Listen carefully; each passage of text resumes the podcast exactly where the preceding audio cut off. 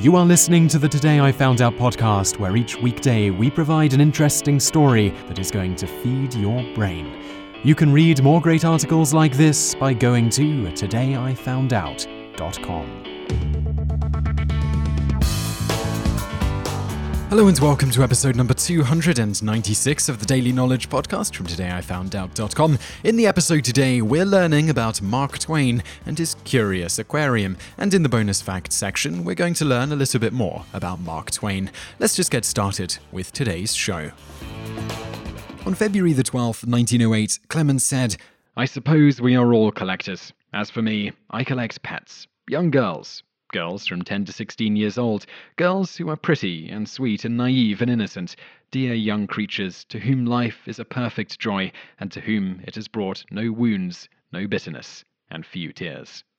Towards the end of Clemens' life, he suffered quite a lot of hardship. His daughter, Susie, died in 1896, and his wife, Olivia, passed away in 1904, followed by a second daughter, Jean, in 1909. Clemens fell into a depression in the early 1900s and noted that while he had reached the grandfather stage of life, he had no grandchildren to keep him company. He therefore went about befriending young girls who he treated as surrogate granddaughters. The girls in question were the daughters of couples who ran in his same social circles. He often met them on boats, carting them back and forth to England or Bermuda, as was the case with Helen Allen. Allen was just 12 years old when Clemens stayed with her family in Bermuda. Her father was the American vice consul in Bermuda. Her grandmother had known Clemens's wife as a child. Clemens said Allen was perfect in character, lovely in disposition, and a captivator at sight. Everything that Clemens wanted in his collection of pseudo granddaughters. The group of girls were called Angel Fish, or the Aquarium Club. The name is derived from the fish that Clemens first saw in Bermuda. He decided on that name because the angelfish is the most beautiful fish that swims. Clemens would buy angelfish pins in Bermuda and present them to each of his girls. Out of a dozen or so original pins, at least one is still in existence. It currently resides in the Mark Twain Library in Reading, Connecticut. So, what exactly did a man in his late 70s do with a bunch of teenage girls? All manner of innocent, grandfatherly things. Clemens invited the girls to concerts, the theatre, and to his own house for card games, billiards, and reading. While in Bermuda, several of his angelfish had fun riding in a donkey pulled cart with him. Clemens initially called his estate Innocence at Home in honour of his girls. He kept in touch with them by exchanging letters when they couldn't visit, but always kept a room available and hoped to have an angelfish in as often as Providence will permit. Before you get too much of a Michael Jackson vibe, it should be noted that the girls were always accompanied by a chaperone. The room for the angelfish even had two beds to accommodate a mother or guardian along with a girl. Besides the room, Clemens's house also had a billiard room which was refashioned into a sort of shrine to the angelfish. Above the door was a sign that said The Aquarium, and inside the walls were lined with framed photos of each of the Aquarium Club's members. As innocent as it all was, if some celebrity tried to do that today, the press would have a field day with it, insinuating all manner of disgusting things, whether there was any evidence of such acts or not. In his day, it really wasn't much of a scandal, though Clemens's remaining daughter, Clara, didn't appreciate the behavior, perhaps being a tad jealous. When she returned to her father's home from a stint in Europe to find he had collected a group of young girls to entertain, she made her father change the name of his house to Stormfield and stopped the household staff from saving letters from the angel fish. Today, the full collection of every surviving letter can be read in the book Mark Twain's Aquarium, the Samuel Clemens Angelfish Correspondence. The presence of chaperones probably should have put Clara's mind at ease, but the letters Clemens wrote to some of the girls would definitely raise some eyebrows today.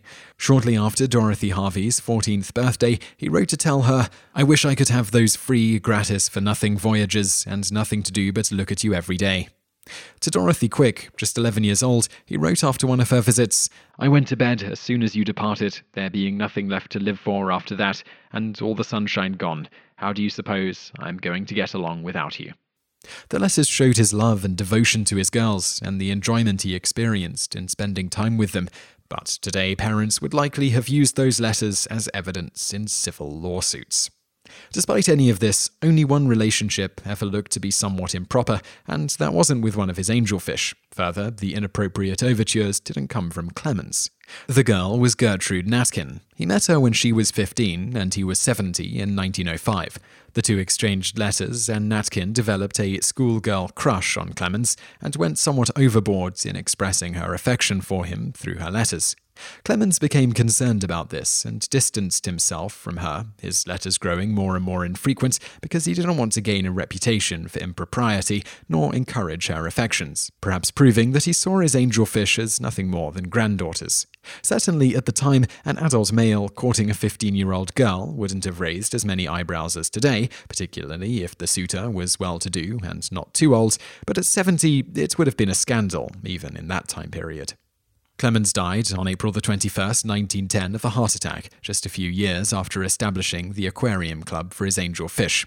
All in all, there were around a dozen members of the club who visited Clemens regularly until his death, but his enthusiasm for the club waned in his last year of life. He complained that his girls were growing up too fast, complained about their boyfriends, and cut off one girl when she turned 16. In the end, his fondness for them primarily lying in their innocence, as something of a breath of fresh air in a cynical world, waned as they gradually lost that defining feature of children. And now for today's bonus facts.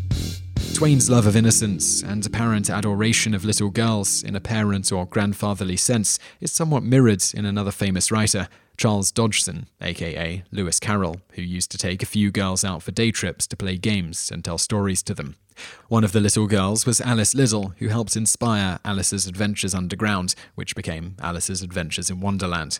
She begged him to write the story down for her that he'd come up with while they were adventuring, and the result was his most celebrated work. Bonus fact 2. Samuel Clemens was born in 1835, a year in which Halley's comets could be seen. He once predicted that he'd die in a Halley's Comet year, and he did, just one day after the comets could be seen from Earth in 1910. Bonus fact 3. Clemens also associated with other women. He was a fan of several actresses who he thought showed a lot of promise and regularly corresponded with another group called the Juggernaut Club, made up entirely of adult women who exchanged letters with Clemens. Among Clemens's regular correspondents was Ethel Barrymore, an actress and great aunt of Drew Barrymore. Bonus fact 4. Clara Clemens inherited her father's entire estate upon his death, receiving quarterly payments, which she hoped would keep the estate out of the hands of any men in her life.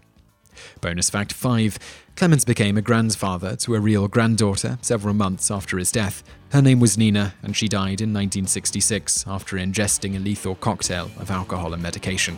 As Nina left no children behind, Clemens has no direct descendants alive today. You just listened to an episode of the Today I Found Out Daily podcast. Tune in every weekday for another great episode, or find more articles at todayifoundout.com.